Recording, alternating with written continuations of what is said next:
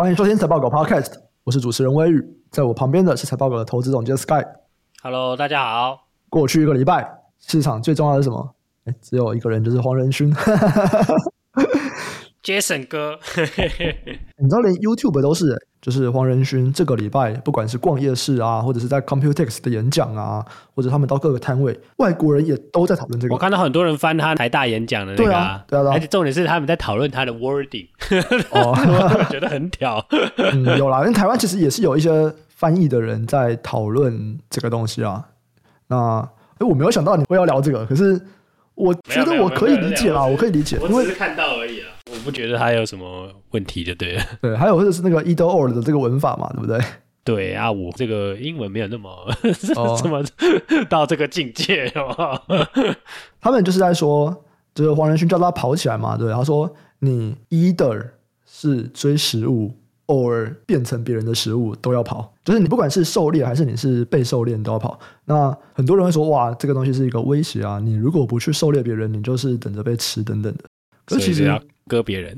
第一个啊，第一个是我觉得现实生活本来就这样子。那第二个其实还是要看一下上下文啊，因为其他的下一句话说你无法辨别两者，但不管怎么样你都要跑。所以其实他很像也不是在说，哎，你们要去狩猎别人哦，不然你们就等着被狩猎。其实不是嘛，因为他说你无法辨别两者，那。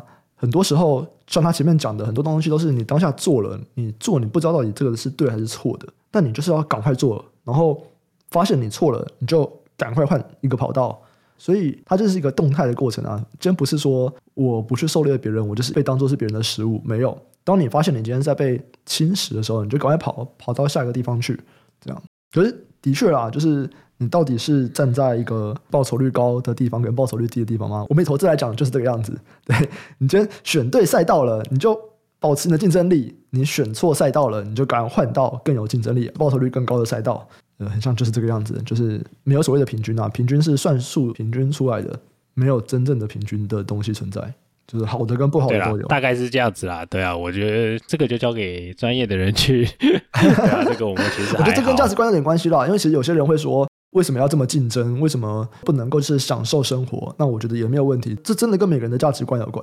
那今天一个 NVIDIA，我们讲它为什么会到今天的霸主的地位哦，就是为什么 AI 都绕不过它？为什么它今天市值会冲到那么高？为什么今天每个人都在关注它？它达到了某种社会上的成就，那很多人想要嘛。但今天达到的人是他，他一定就是竞争上来。所以我觉得这真的是每个人的价值观。有些人可以好好的过生活，有些人想要达到很高的成就。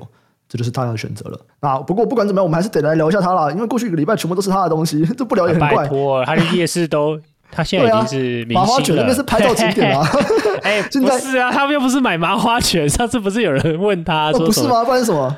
他说他买的是酸梅，话梅还是酸梅？哦，有，我有那个影片，超好笑。因为很多人就说麻花卷，然后。那那个时候最多人在问的就是说，为什么找不到麻花卷？不是啊，那很重要吗？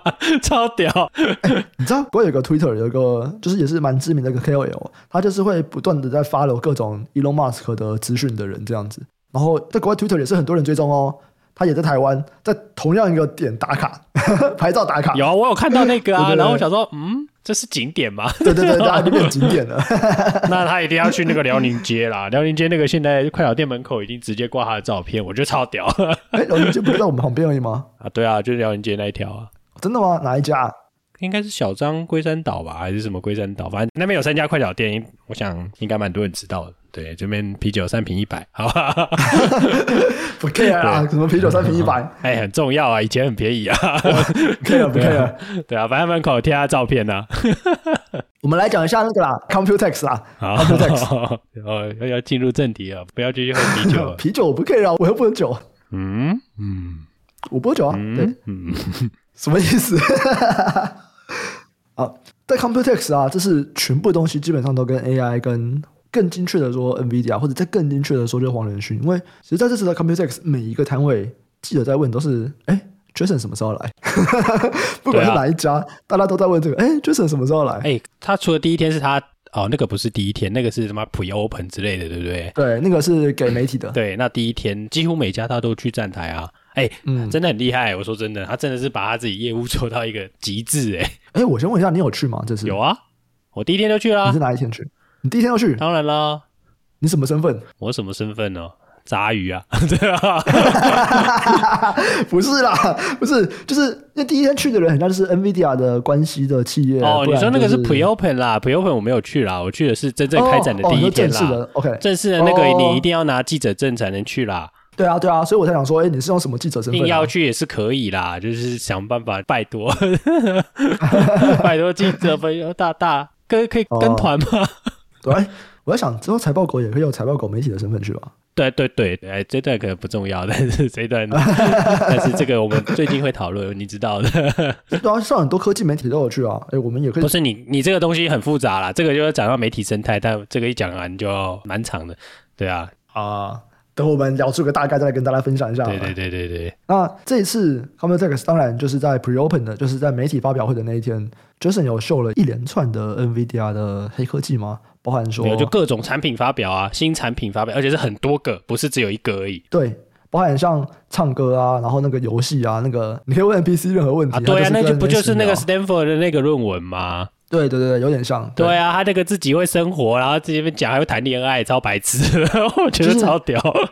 你给那个角色他们自己的个性，然后你在玩游戏，那个角色就是一个活生生的人。其实真的在看的时候。我觉得有点难以想象这个游戏玩起来的感觉是什么？这真的是目前我的想象，就是不要再为我们游戏玩家增添困扰了。看是要多难啦，对吗？对不对？你 RPG 以前日系 RPG 不是很喜欢搞很难吗？对对啊，你这个一定会增加很多难度啦。你有玩塞尔达吗？塞尔达有啊，我才刚开始玩。塞尔达很难啊，可是我被网络上那些人搞得很简单啊，变得很欢乐，轰炸机什么鬼的，超白烂。Oh. 后来就变得感觉我觉得蛮难的、欸。没有，因为有攻略就不难啊。啊但我还没看啦，反正我就玩欢乐的，我还好。我没有玩现在的《王国之泪》，但我有玩上一版的《旷野之息》。然后《旷野之息》，你去 YouTube 看，就塞尔达，哎、欸，有人那个玩的游戏跟我们完全不一样、欸，哎，就真的是完全不一样的游戏、欸，超扯的。就是在《旷野之息》里面，我不知道《王国之泪》是不是啦，但最强的怪物是人马，然后。他打一只人马，他是完全就是林克的脚是不落地的，不是啊，他，他就是一直飞在空中。这些人就很无聊，然后各种的花招，哎、欸，很强哎、欸，那个真的强到爆炸哎、欸，无损打人嘛，这样。我可以理解啊，这这是很多这种高端玩家，高端玩家。就是那种疯狂的玩家，就是玩那个之前那个很难的那个叫什么？人王、啊，很多魂系的那个，对啊，那种神经病就死上百次、上千次的那种，他都可以、呃、对不对？无损通关，对不对？真的。可是我在看 NVIDIA 在秀这个游戏的时候，我真的觉得它很有可能会创造出来很不同的游戏体验呢。因为就跟《刀剑神域》一样嘛，或者是我们在看各种那种网游小说或者是网游动画，其实很多人到最后是无法区分现实。没错啊，一级玩家也是啊。对啊，对啊，或者是我们讲《阿凡达》，其实《阿凡达》也是嘛。对啊，对啊，对啊，其实很像。就是你这个人进到了一个新的世界，然后他是没有办法去区分现实生活跟他到底是跟哪一个的情感的连接比较近。很多人在小时候玩网络游戏，我们讲天堂或 RO 的时候，就已经稍微有点区分不了现实跟就是他在网络世界跟什么公会啊，跟什么同盟啊，跟他们里面的情感连接，说不定会比外面来得强。但现在如果我们有机会去跟 NPC 建立情感连接，其实东西超多的啊，包含像那个西部世界 Westworld，他也是在演这个东西，对，就是你实体我们现在的现实跟一个虚拟的世界，这个的界限越来越低耶。我会觉得哇，这个东西如果未来普及，我觉得无法想象那个影响是什么，真的无法想象。没有，不用想象啊，那些小说写给你看了，就是到底真的会变那个样子吗？你很难想象变那个样子吧？其实，哎，我真的觉得很有可能呢。真的吗？对啊，你之前不是还机器人那个叫什么图灵测试，是不是？我看这样应该很容易被突破啊，因为它等于是超人的嘛，对不对？嗯。啊，反正 anyway 啦，不管怎么样，我觉得这样的是有可能的。就是未来你想要测出它是 AI 或者是什么，你可能要测非常非常非常多的测试就对了啦。对啊，那你就很容易跟这种东西，你就觉得他是人嘛，你就有放情感，不这不是很正常吗？当然说我的认知有可能不正确，但这是有可能会发生的未来啦。对啊，至少我看了这么多奇怪的小说，应该有吧？你就是从小说里面猜啊？我现在是有点难共感了，因为看小说就觉得小说是小说嘛，对不对？有点难共感，就是哇，真的会变这个样子吗？不会啊，不会啊。我觉得以前那些什么机器人啊、基地啊，嗯、就是都慢慢实现了嘛。基地还久嘞，拜托、哦，基地比较久啊。机器人，机器人，好吧。你 你这种科幻小说，这种慢慢的实现了嘛，对不对？嗯，很慢啦，很缓慢的实现中，但是看起来是，哦，看好像有机会。妈的，这些人很聪明哎，他这个想象力很屌哎，真的，真的，真的好厉害哦！真的在讲未来的人都是科幻小说家哎。那、啊、你以前看觉得啊，该是够啊小，这好小哎，对不对？然后现在看一看，我靠，哎、欸，不对，好像真的哦，糟糕了。再看一下特斯拉那个股东会那个机器人，就觉得嗯，糟糕了，这个机械公敌好像也是有可能的呢。哇，这个郭董也是讲了这个啊？对啊，我真的觉得是这样子啊，我真的觉得是这样啊。虽然说郭董那个嗯是稍微好笑了一点，因为刚刚讲的是说有一些 demo 嘛，可是你大家知道，就是哎，我这个 demo 跟实际。被社会广泛的应用，中间还是有段差距的。这个差距就差在各种的成本嘛，然后容不容易做。是是是。哎，我们现在 NVIDIA 预期哦，H 一百就是 AI 伺服器的量产，这个是可期的，量产可期啊。H 一百其实这个东西就是目前大家在抢的东西嘛，它其实就是不管是 A 八百啊、H 一百啊这样，其实都是哦，大家都抢着要买这样，然后抢着要买就是产能不足，所以才要抢，才要排队。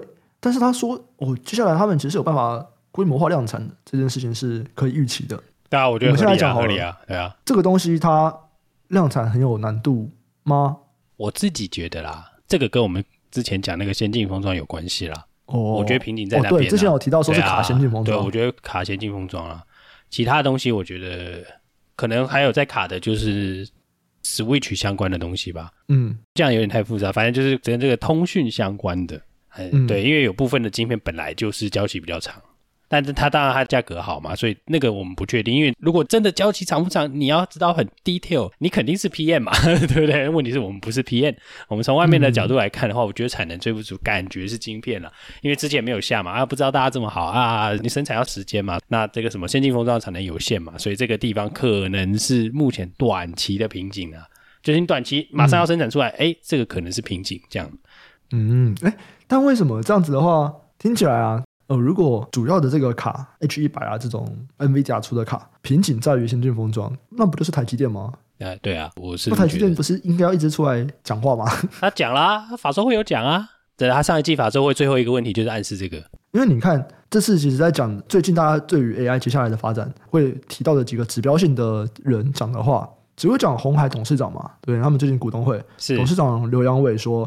AI 伺服器的商机预期哦，下半年有三位数成长，哇，这已经不是什么中双位数，不是啊，这是三位数成长。兴奋，兴奋，对啊，对，真的是兴奋。大家讲的是什么高个位数成长？呃，不是哎、欸，不是高个位数哎，是三位数哎，嗯，不是什么八趴九趴，是一百多趴，太棒了。可以肯定，下半年这个成长，那你看这个，他一讲出来，马上媒体就去 quote 这句话嘛，就说哇，AI 伺服器的商机爆炸哈。你，为什么台积电很像最关键卡在他的地方，他没有出来说，哎，你知道我们这个先进封装爆炸好？我猜应该是股东会还没到了，股东会采访的时候应该就会问了。哦，股东会也算是一个对外的那个嘛？对啊，其实就是、啊。对啊，其实会有记者媒体嘛，会有新闻稿嘛，然后会有采访的需求嘛。对，所以这个是确定的，嗯，会回答一些问题啦。对啊，那看起来，嗯，我看这个风向应该是不会差啦。对啊，没有人讲不好嘛。对，所以你会讲不好的几率蛮低的。对，台积电今年的股东会是六月六号，其实就是下礼拜二了。对啊，我预期应该多多少少会提到了。你现在几乎没有人不讲嘛，言必称 AI，对不对？只差真的言必称 AI。对啊，我管你有跟那个有没有关系，我 我先讲再说啦。这个主题很有趣，我等一下会再来。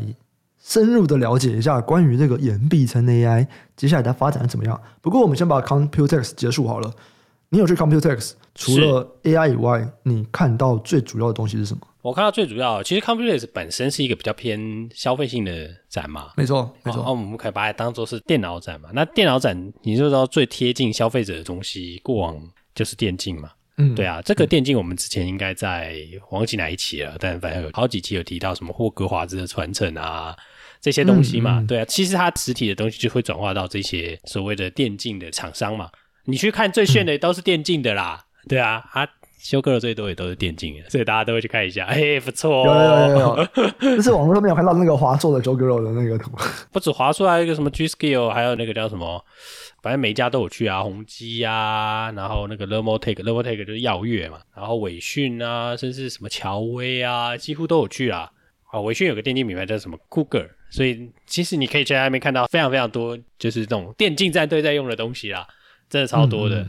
我觉得很壮观啦，哎、欸，你就可以看到各式各样，光机壳就可能就上百种哦，我没有仔细算了。当然，那你在里面对投资来讲，你最大的连接点是什么？哎、欸，其实这个我们之前有提过那个电竞嘛，对不对？但其实那个时候我们应该要特别说一个规格啦，因为今年其实规格有变化，其实跟显示卡有关系，跟 NVIDIA 又有关系了啦，对不对？NVIDIA 出那个四零系列啊，里面有一个重点是说，它有换一个接头啦。但这个比较少人知道，因为我觉得这有点太复杂。这个大家要实际去看那个街角，就是大家可以去查嘛。就最近不是什么显示卡跟主机板那什么烧坏一大堆什么的，当然那个有可能是 BIOS 问题啊。但那个街角也有烧坏。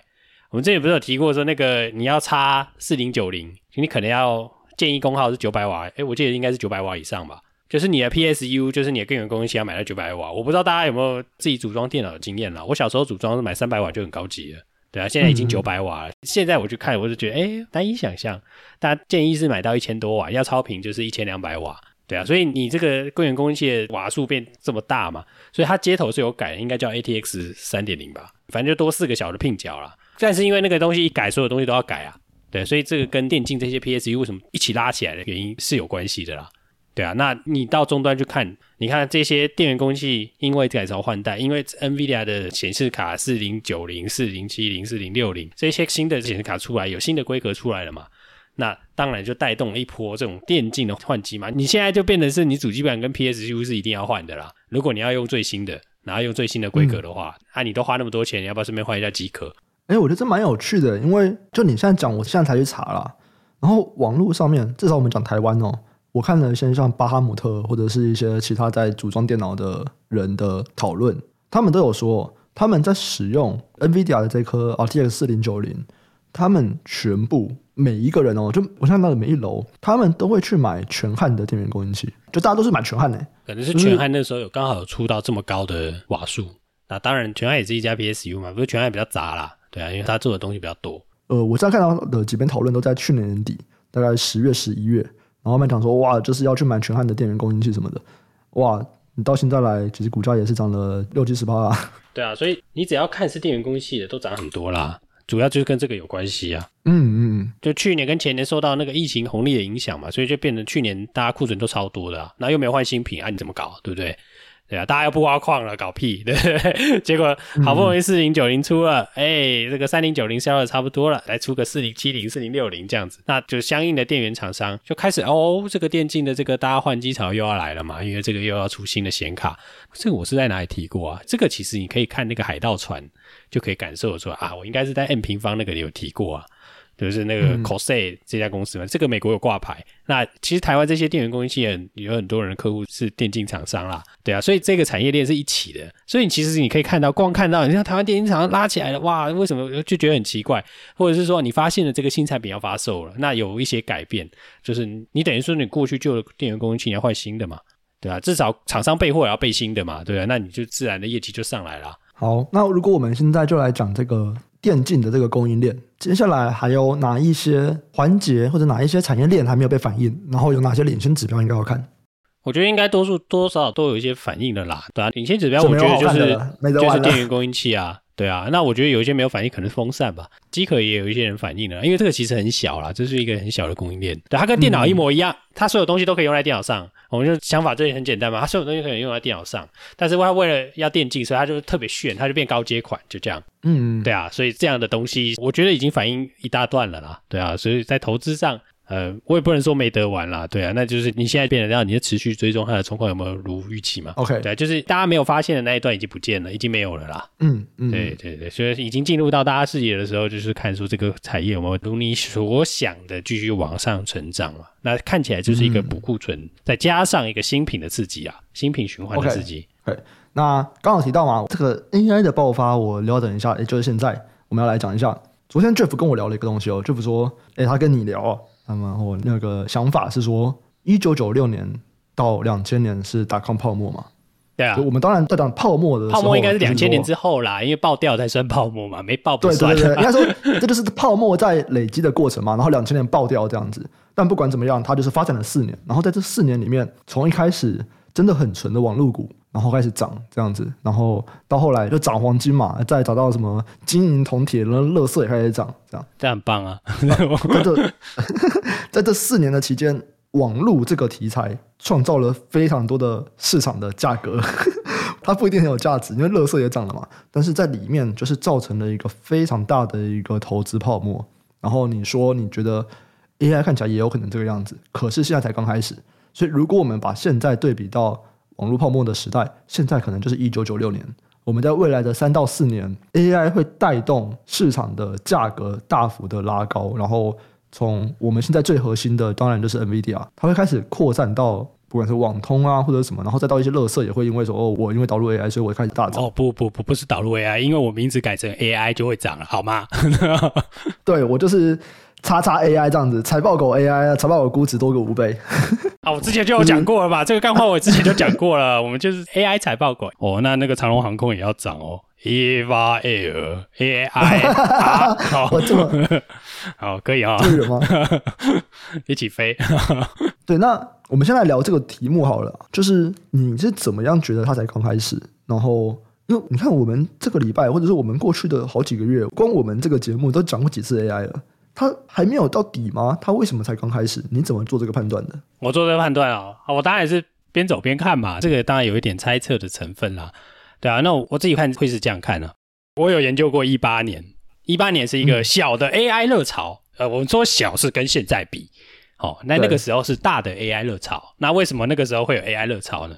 我不知道大家有没有记忆这个 AlphaGo？嗯嗯嗯，就是那个李世奇嘛，对不对？就是跟他下围棋的嘛。对啊，那这个东西很有趣啊，因为他那时候下赢他嘛，然后那时候是说围棋是一个很难的。记忆吧，AI 是很难突破，因为它规则比较多，所以很难突破嘛。那也因为这个关系，所以造成了大家就发现哇，原来 AI 是可以打败人类的嘛。上一次你这么震撼是深蓝啦，就是国际象棋那个、嗯、那个应该是什么卡斯帕洛夫吧？我如果我没记错，那个一九九几年的还是两千年？西洋棋，对，那个是西洋棋啊，因为是有人说西洋棋比较简单嘛，但这个是十几年的一个跳跃。就是这个技术又重新又在发展之前，中间又出现什么 deep learning 啊，一大堆有的没有的嘛。嗯、啊，有兴趣听听我李弘毅那个啊，对，然后反正搞了老半天，哎，突然出现这个东西，哎，AlphaGo 哇，好屌啊！这个定脉，定脉就是 Google 的嘛，就让大家觉得说，哇靠，，AI 一定要干一票大的，对不对？那时候就一堆钱冲进去了嘛，OpenAI 也是那时候嘛，嗯、对不对？嗯、所以那一次投资，当然我这是事后啦，我自己觉得那一次二零一八年的 AI 投资比较像是一个基础建设。对不对？是不是基础建设的感觉？嗯、对，我帮大家打好基础建设。这个 AI，我好像可以理解你这样讲、嗯。对啊，就是 LLM 的感觉。那你既然都提到这件事情，我们为什么不会说？哎，其实从当时 AlphaGo 出来以后，那个时候就是这一波 AI 热潮的开始。然后，其实你到现在，哎，也是四五年了。所以现在其实已经是最后的结尾了。为什么不是这个样子判断？对啊，我还没讲完呢、啊。哦、okay, okay. 我们在现在在切开嘛。我们把 OpenAI 真正推出产品的 ChatGPT 当做分水岭好了，对不对？嗯、那一次跟这一次有什么不一样？那一次大家投是投什么？我觉得那一次可能大家就是想要投的是技术，哦、想要投的是模型，想要投的是很屌的 AI。就我就是要 build 一个 AI，对不对？我这个 AI 就是我做的，没错没错。对啊，或者说，因为其实在当时 AlphaGo 出来以后，我觉得大众绝对是，甚至以我的感觉来看，学界其实也是，就是在 AlphaGo 出来以后，大家才开始了解到 Deep Learning，就是这个东西是有搞头的。因为在过去，其实很多层就是 deep 这件事情，它已经很久很久了。然后有另外一个也很久很久，然后没有被讨论的，就是 CNN 跟 RNN 的技术。这个是一种 machine learning 的演算法，CNN 跟 RNN。那这两个东西其实都很久了，只是没有人去把这两个东西一起用。就是我用 deep learning 就很多层，然后我用 C N 跟 R N 很多层。这件事情其实，在 AlphaGo 以后，我觉得大家才开始发现说，哎，这件事情是非常的厉害。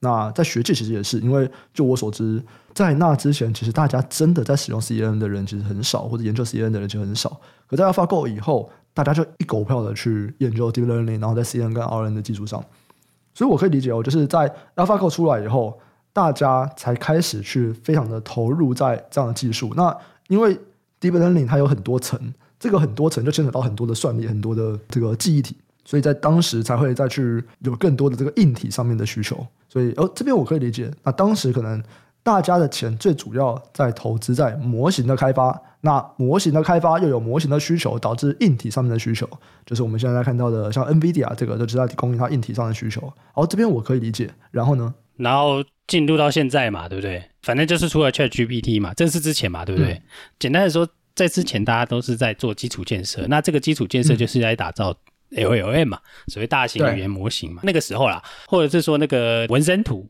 哎，中国人讲这个，这个我觉得蛮精准的，就是纹身这个图片的那，对啊，就是图片的那个东西，对，Midjourney 啊，Stable Diffusion 啊，嗯，DALL-E 啊这些东西的。哎，可是这次我觉得不一样的原因是什么？这次不一样的原因，我觉得就有趣啦。哎，这次感觉就是进入到了大众，就是说我们更简单的讲，二零一八年是 To B 啊，二零二三年是 To C 啊，对，嗯、所以这个市场会又变大。那你有仔细想，网络泡沫那时候的重点是什么？那时候重点是什么东西都透过网络，什么东西都可以搬到网络上。对对对，你想得到任何东西都可以搬到网络上嘛，你想得到任何的商业行为都可以搬到网络上嘛？对，那时候想象空间是这样。当然，真正把所有事情搬到网络上的，已经二零可能一零年了。嗯，我说就是商店这么简单的东西，对，电商，电商这种、嗯、可能二零一零年还比较强。我说中国啦，嗯、或者亚洲，好不好？对，那这一段可能是二零一零年之后了。但是问题是那个时候就是有这样想象嘛？可能八到十年之后，我们公众才真正的发现说啊，这个东西不错哦，真的有对我们带来一些哎生活上的改变。对，嗯嗯。那现在是不是这样嘞？你知道吗？直接。推来二零二三年，现在 AI 是不是这样？现在是不是 To C？现在是不是想尽办法各家公司来为你带来生活上的改变，工作上效率上的改变嘛？但是 ChatGPT 大家已经在使用了啊，对啊，是已经在使用，但是现在你没付钱啊。那有没有可能这个东西无法变现？哦我觉得不可能。我现在看起来就是有办法变现。我之前就一直在看那些人用 AI 的，会不会有人要付钱？有，就有人要付。我就觉得，嗯，感觉真的有机会啊。嗯，嗯，就是这么简单，就是有人要付。那这个有人要付钱，嗯、这 ARPU 就是 average rate per user 就会拉起来，当然、嗯，那这个产业链就变得有价值了，你知道吗？好，那为什么会觉得说，哎，还不错？它可能是一个长线开始是。那大家看到这个点，最近你不是说你自己看，你觉得 Twitter 上或是这个大家学界上，可能每天都有 AI 新的论文嘛？对，对啊，对啊。我觉得这个东西就很有趣了啊，展现的这一个东西就是，哎，这东西好像大家都很狂热，因为会赚钱呐、啊。嗯，对啊，因为有钱，因为收得到钱啊，你随便测一个 demo 出去，一堆人要买呢，对不对？嗯，对啊，所以光这个东西，我这个是直觉哦，我只要发现有人要买。然后这东西看起来市场非常大，因为什么都可以做，除了实体的不能做以外，我们光就所谓的生产力的提升好了，对不对？我们用 AI 目前看起来就是生产力的提升嘛，对啊。那如果拿来跟工业革命比，那不是一样的意思吗？你 AI 就把它当做是一个劳动力好了啦，你要不要多买几个劳动力的意思嘛？对啊，那看起来如果这个生意可以应用在每一个层面上，那是不是才刚开始？嗯，在各行各业，所以你在 C 端的观察就是有没有很多人去创这个业嘛？嗯，看起来是蛮多的。对，对啊，非常多嘛。所以这个我完全没有任何的数据，完全真的就是直觉。我就是看了很多这种 AI demo day 啊什么的，我就觉得哎不对啊，这看起来真的是。你光 Open AI 的 API 拿出来接上去，你就可以做你自己的服务了。那我问一个好了，就是你要怎么样判断它不是下一个区块链？哎，你这样区块链的人会生气气啊！不然怎样？来骂我？没有啦，就是你就想嘛，区块链他们有两波嘛。对，我从之前那个 ICO 的热潮，哎，是对不对？哎，大家也是愿意花钱啊，大家也是花真金白银去参与各种的 ICO 啊。再到后来 NFT 的热潮。哇，这个花的钱更多啊！大家也是花真金白银去出 NFT 嘛，对不对？你看 Nike 也出 Nike 的 NFT，Adidas 也有 Adidas 的 NFT。有些公司很像最近才出来吧，就是可能动作会慢了。但哎，那个时候大家也是愿意花真金白银去啊，然后看起来也是有一个新的技术，我可以很容易的 ICO，我可以很容易的发 NFT，我有 OpenSea 可以卖。对啊，这跟 AI 的差别在哪里？差别就是它毫无生产力啊！你拿一张 GIF 图来骗我，那 AI 的生产力是怎么评估的呢？我们自己内部有在做嘛，对不对？嗯，对啊，嗯、我就找一个人帮我写法说会组织稿啦。嗯，假设我请一个实习生帮我做好了，我给他最低薪资两万四千块，我可不可以用 AI 把它做掉？嗯、可以吗？嗯，对啊，那我觉得这东西至少值两万四千块了。嗯，OK，就这么简单。OK，, okay, okay 我想法就这么容易，你可以替代三成的能力，五成的能力，这就是这东西价值。当然，我不反对很多人说那个 Crypto 有一些智能合约嘛，或 DeFi 啊，有很多这种功能。嗯，对，嗯、我同意。但是那个东西。你有没有办法这么 to C？没办法吧，嗯，至少目前没办法啦。嗯、但这个都是比较出来的，我没有说那个东西不会赚钱哦。那东西会赚钱，但是你要看你要怎么赚。你跟我说 ICO 会赚钱，那个我不同意啊，我不同意。嗯、那个就是未上市股票拿出来卖嘛，讲那么多，讲、嗯、个理由而已，就 ICO 啊，你这个未上市拿出来供人，不是一样意思吗？对不对？那这个是我个人看法啦，不同意就不同意，我也没办法。对啊，好了，不同意你们是对的，这样子对对对对对，对，对，你就是对的，对啊，那是我个人的看法，嗯、对啊。那可是为什么这个东西我觉得有可能赚钱？就是我看到很多服务慢慢的拿出来了嘛。对啊，那你光笔记整理软体加个 AI 就有人要买啦，对不对？嗯，我说 N 牌 N 牌 N 牌 AI 八块美金，对，N 牌 AI 八块美金是六十趴的月费呢。嗯嗯，所以是它的 ARPU 乘以六十趴。啊，微软出那个 Copilot 你会买吗？我会买啊，对啊，买来用用看啊，对不对？这样我以后剪报每天按一下，乱弄一下就有了，对不对？对啊，这个都题外话了，对啊。其实我最近我有讲一个那个，我有说我最近我买的最值得的东西，就是我买了一个 AI 写程式的服务。就是有点像是那个、啊，有点像 GitHub Copilot 这样子。我买的不是 Copilot，对不对？因为我是用另外一个 browser 的网络的 IDE 啊，叫做 Replit。那 Replit 它有它的 Ghostwriter，其实就跟 GitHub Copilot 很像，一个月十美金。哎，其实我用起来我觉得超爽的，就是超爽，因为我自己不是工程师。哦，才十美金买？对，真的就是买耶。因为现在啊，我跟我们工程师的合作，就以前我可能都是要写一个 spec，写一个规格，说哎要做哪些事情，然后做完之后规格就是交给工程师，然后工程师会。不断的要来理解我的规格在写什么，然后他们要怎么做。可是像我过去两个月，我跟我们的工程师合作，很多时候是我规格写完以后，我直接写一个 code，就是一个这个东西它是怎么运作的程式码，然后直接丢给他们，然后他们其实会边看规格边看我的程式码，就他们不会使用我的程式码，因为我的程式码可能不够稳定，比较 dirty 或者会有问题，对对对对对对，可能会出错。但是你已经把那个雏形弄出来了嘛？没错，我的这个规格的逻辑是非常清楚的写在里面的，所以他们也可以看我的程式码，就能够更快的去做到东西。或者说，很多东西，身为一个 PM，你其实要做各种不同的测试嘛。比方说，我们就讲最简单的，财报狗现在有出新闻，那新闻你要怎么样去提供相关新闻？这里面其实就会用到一些演算法，像我们其实是用到的这个相关新闻的演算法，你要选哪一个？里面的参数要怎么设定？那在过去，我可能就会说有个工程师在我旁边，然后我就说，哎，那这个参数，这个数字再调大一点呢？这个数字再调小一点呢？等等，就是我会需要有一个人在我旁边，然后我们就不断的一起讨论，一起试。哎，但现在不用，我一个人试就好了。对啊，我试完，哎，我觉得、这个、就是这个模型，就是这样嘛。就是、这个参数，其实重点就是它其实大幅提升了你的效率嘛。对，没错，没错，对啊，没错。本来那个人要花可能三小时。嗯对啊，对，他的 man hour 你乘一乘，对不对？中工程师很贵嘛，man hour 是用 hour 来算的嘛。工程师最贵了。对，对啊，所以你这样算一算，就是哇，这个三百块值买，我等于是少用这个工程师两个小时嘛。对我们你们内部的这个成本及管控是非常的有利的。对啊，所以我们就是在退回原本的主题，为什么我觉得可能会是一个很长线的这个起点？对啊，重点是因为这个东西的应用是你真的就是几乎所有人都会用了。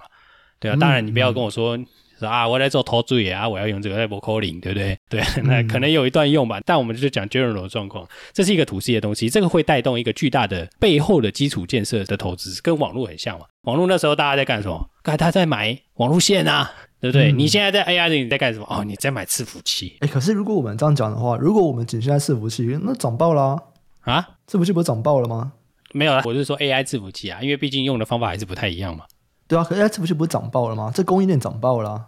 没有到涨爆啦，真的涨爆就不是这样了。所以你今天你关注的点是，有可能它会扩散到所谓的跟 AI 没有这么相关的公司，也都会因为 AI 就是全部大家一起涨到爆，还是你关注的点或者是说，现在大家这个 AI 相关的供应链，他们估值现在其实就最近这个礼拜涨很多嘛，从黄仁勋开始在讲这些东西以后，我都涨很多了。可是他们反映的顶多就是到明年，顶多到后年，最多最多的哎，可能反映到后年。但你的想法，我不是，这是一个十年的东西啊！你现在买都还是便宜的。我们站在十年角度看，现在买都便宜。你的角度比较偏向哪一个？是有东西有公司，它还会因为 AI 受惠，但目前没有反应，还是你的角度比较偏向于说，我这是一个十年的长期，大家现在只看到三年？我觉得有可能是后面那个，我自己觉得啦。哦，你觉得是后面这个？对，因为我觉得现在、嗯、不是因为现在怎么估嘛。其实你算那些好，譬如说市场上在传十几万台，可能一叉万台的 NVIDIA 的伺服器嘛，就是譬如说 H 一百，它那个准系统好了，你怎么算就是台积电一家产能随便弄就满了啦，对啊，嗯，嗯，就是随便弄就把你弄爆了啦，就足以供货。它的产能瓶颈只是在某一段制程，但是我就提到的重点是 To C 的这一段的 Startup 有没有开通非常非常非常多的新服务，对不对？如果有，我觉得这些现在看的就是太短了。因为你只看到现在、嗯 okay、当下，大家马上看到第一笔，现在是一个 Fed，所以大家去买，对不对？嗯、那可是如果这东西未来是真的有这么多服务被买了，讲一个更直白的，如果每一个 search 啊都是 AI，像 Bing 这样子搞，对不对？嗯，Bing 由于它市占率低，所以看起来还好，嗯、但是。市占率最高的那个人现在要开始弄了啊、哦，对不对？大家如果开始弄了，哎，那你每一个 query 的里面的要的 token 就很难算嘛，对不对？那哎，其实我昨天发了一篇贴文，我有讲这个，好，对对，就是以这个东西来说啊，如果每次的搜寻结果要产生出五十字的这个 AI 内容，就你每个搜寻，哎，我都有五十字的 AI，Google 的资本支出大概要增加六十亿，六十亿美金，哎，你听起来好像很大，但是这篇文章他说，但是 Google 二零二二的支出是两千零八十亿美金哦。那六十亿大概是二点八趴，对啊，这个是只有 search 嘛，你只单算一次 search 而已嘛。呃，就是如果他每次搜寻都有这个东西的话，哦，对啊，但反正这个就是基数的问题啦。那我自己觉得基数会变大，因为你会有各种各样的服务嘛。嗯，对啊你只是 search 就会增加这么多嘛，这个就是新增的啦。懂我意思吗？嗯、就是原本没有这个东西，现在多了这么多东西嘛。嗯，对啊，你原本的东西就会有机成长嘛，不然那些以前 server 大家在买什么，对不对？嗯、就是这些 content 会变多嘛。嗯、那你现在 content 变得越来越多，然后大家就不得不增加这么多的 server 的采购嘛。对啊，所以最终还是回到来说说，这东西到底有没有用？现在看起来是有用的、啊。OK，对不对？是是真实会影响你的生产效率，真实会影响你的工作。那会嘛？嗯、那如果会的话，那上面的人就会开始投资嘛。那现在大家可能看到第一波是急的，所以我我自己一直觉得是我们之前说的是短期没有办法扭转，但长期我真的不敢讲它不会扭转了。嗯、对.我自己觉得是会啦，而且会扭转的是你现在变成是说你这种需求突然拉起来，那这个突然拉起来的需求会造成了上游这些所谓的电子因素，就是台湾这些公司的改变啊，而且是巨大的改变。我们说说巨大改变是它会带动很多规格的提升，嗯，就是譬如说以前一百 G 换两百 G 的时候啊，就是爱爱换不换的嘛。我说这个 Switch 啊，一百 G 换两百 G 爱换不换啊啊，因为没关系，不是因为你终端的成长是慢的嘛。啊，现在你 ARPU 直接给你跳六层，你要不要换？你妈的换一千 G 你都换了，对不对？我 现在就是要赚钱赚爆，现在下面就是会赚，你现在是拿出去卖就是会赚啦，那你要不要换？换嘛，对不对？换最快的。对啊，我自己直觉是觉得有可能会变这个状况.所以大家很热情，所以我觉得、欸、我现在在看那个我昨天整理的那个 Google，应该说他们搜寻结果的这个变化，别人的分析啊，而且我看到一个东西，这个东西我觉得也可以研究一下，因为这篇文章他在讲说，你知道现在 Google 不是会去产生一些 AI 的结果吗？那美国已经有些人已经在使用了嘛？那目前他们使用的结果是说，他们其实预设啊，Google 预设是不显示的哦，你要去点叫它产生，它才会显示。它预设是不显示，那主要也是因为刚刚提到，其实很贵啊。这个 Alphabet 董事长他之前就预估这个成本可能会变成十倍。那刚刚有说嘛，其他的分析师是估说这个资本支出可能要加六十亿哦。然后这篇文章他其实有说，其实成本因素可能对 Google 来说还好。第一个当然是说六十亿只占他们资本支出的二点八趴。第二个，这个是我觉得有趣的点。大家如果一直有在追，现在我们在怎么样使用？我没有在讲发展 AI，或者是怎么做 AI 模型，没有。我在说怎么使用这个大型语言模型的话，在过去的三个月，大家网络上社群的开发者们，他们所热衷的话题一直在变。从最早我要怎么样去好好的下 prompt，台湾很像现在还有人在讨论怎么下 prompt，而这个东西在国外在推特上面大概是一二月的事情哦，讨论怎么下 prompt。到后来，大家在开始研究怎么做 QA。再到后来开始有所谓的 agent 的概念，就是 Auto GPT 啊、Baby AGI 啊这种东西。现在大家最主要热门讨论的东西，其中一个是 Catch。你对 Catch 熟吗？哦，也就是说是那个 Catch 一、Catch 二、Catch 三那个东西吗？呃，不是，是暂存，就缓存。对啊，就是 GPU 的 Catch 啊，是吗？嗯、呃，算 GPU 吗？它好像不一定会在 GPU 上。就是说，今天我们去上一个网站好了。比方说像财报狗首页，哦，财报狗首页其实不太变嘛，对不对？就是每个人看的内容都差不多，不太变。那但里面有一些东西是动态产生的，就是嗯，哎，我们网站什么东西动态产生？哦，没有，我们首页可能大致上来讲都不太变。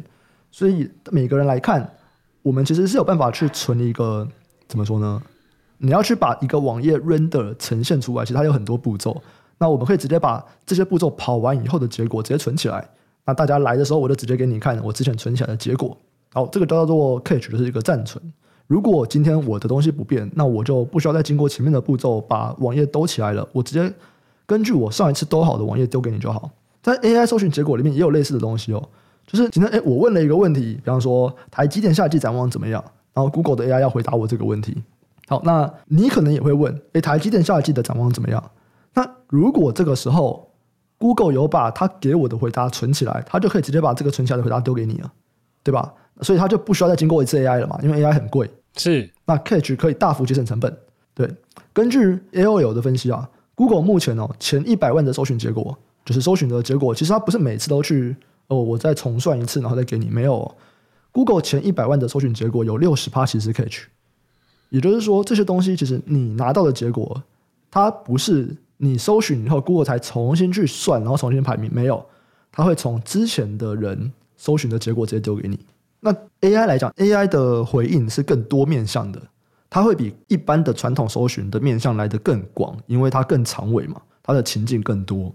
在这个情况下面，你会使用的 Catch，它可以降低 AI 的成本。你要不要使用 Catch？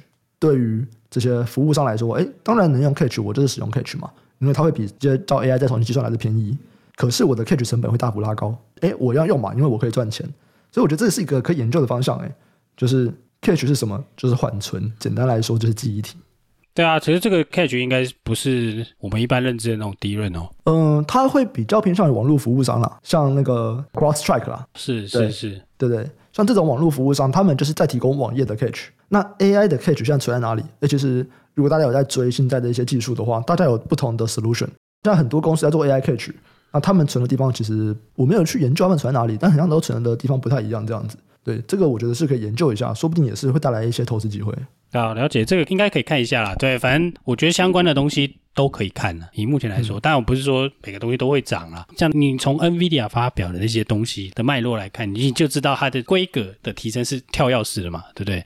对对啊，你现在就变成是说，好，你 GPU 就要互联嘛，你 GPU 互联啊，你现在就变成你伺服器也要互联嘛，啊，你伺服器互联的这些横向的互联，那你要用什么样的技术嘛？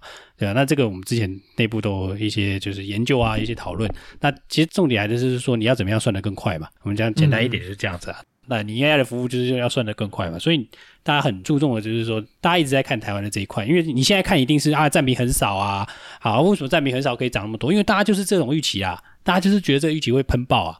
对 对，就是这么简单啊！对，马费我直接跟你讲说会翻倍，对不对？对啊，很多人都直接跟你讲一百趴以上啊。对啊，那你说这个是短期还是长期的？但你从今年看，你觉得可能是个 phase，可能是一个热潮嘛？但我自己看，我会觉得，如果你用一个比较宏观的角度，假设它是一个真正会融入你未来生活，那糟糕了，这个可能才刚开始啊。你现在只看到 ChatGPT，等你真的发现什么东西都会有一些新创公司在弄一些 AI 的服务的时候，你会觉得哦，看起来这个生态或者是说这个能创造的产值是比我们想象中的更多更多了。如果它是真的就像之前有人的研究一样嘛，它会比工业革命带来更多的生产力的提升的话，对不对？嗯嗯，对啊。所以回到这里，这些卖产值的人是谁？就是这些硬体商啦。没有这些硬体商，嗯、这些人不要想了，想太多，没这么快。对他们来说了，OK，好，其实我们接下来还有一个主题啊，是要整理这一季的这个上市柜台股的法说会，但看起来应该是没时间了，这边已经快一个小时了。没有啊，就是股东会啊，它股东会其实就是有几家有讲 AI，有一些没有，都有啊，什么半导体、成熟制程啊、消费性电子啊、AI 都有。我们下礼拜如果它还有关的话，我们下礼拜再拿出来讲。我们现在回答一些观众的问题。第一个啊，是我们上周有聊到特斯拉机器人嘛？那有一个听众给我们反馈哦，他说特斯拉机器人的平衡性现在还不如那个波士顿动力。诶，对，波士顿动力做很久了嘛，他们之前不是就有各种的机器狗，然后再去探查地雷什么的吗？波士顿动力，我觉得他们跟特斯拉最大的差别还是在于商业的能力。讲到机器人，波士顿动力一直都是超级超级强，不管是人或者是狗都超强，但他们赔钱。然后你今天说 Google 把一项技术商业化的能力，从 AI 来看，很像开始越来越弱了。但 Elon Musk 不是，Elon Musk 是，就算他的这个自动驾驶，特斯拉的自动驾驶被很多特黑批评，或者是被很多特黑说啊，其实这东西也没什么。但 Elon Musk 就是有办法帮技术快速的商业化。那商业化以后，它就是一个飞轮，我可以更大的投资，再加强我的技术。所以今天你问波士顿动力的机器人跟特斯拉机器人，哪一个在接下来发展性更高？我觉得啊，特斯拉可能会造成更大的影响力。对啊，因为这就是伊隆马斯克的特殊功能。哎，你这偷渡那个伊隆马斯克，这就是伊隆马斯克特殊功能。没办法，真如果是这台机器人，然后它不是特斯拉做的，那我就会说啊，这不如波士顿动力。但如果今天我们考量到这是特斯拉做的机器人，然后再考量到伊隆马斯克就是这个神奇的商业能力，你就会觉得说哇，这件事情现在看跟五年后再看可能就不一样了。我同意，它其实蛮有趣的。对对，从过往的绩效来看啊，真的是蛮有趣的。对啊，对啊。不过我同意啦，就是这个波士顿动力机器人真的是比较厉害。波士顿动力一直都是这个机器人最顶尖的公司，他每次出什么，大家都会非常的兴奋。我以为是什么钢弹之类的，又是日本人。钢弹那个就只是一个。那个的兴奋是不同程度的兴奋啊，对，是不同层面的兴奋。站起来了。那第二个啊，是听众一个建议啊，他说像 Parkes 频道、财报狗新闻跟这种比较长的节目排版有点乱，要找以前的集数有点难找。对，没错，这是一个很好的建议哦。我们之前其实也有想过类似的东西。那现在我们其实，在之后已经有一些不同的规划了。对，所以等我们有更明确的东西的时候，再来跟大家分享。这样。好啊，那以上的节目就先到这边。喜欢听众记得按下订阅、分享给亲朋好友，给我们五星好评。对节目有任何的建议或想支持，都可以在 Apple Podcast 还有 YouTube 留言，我们每一个题目都会看。有业务合作的需求，请参考资讯栏的业务合作信箱。感谢大家收听，我们下期再见，拜拜，拜拜。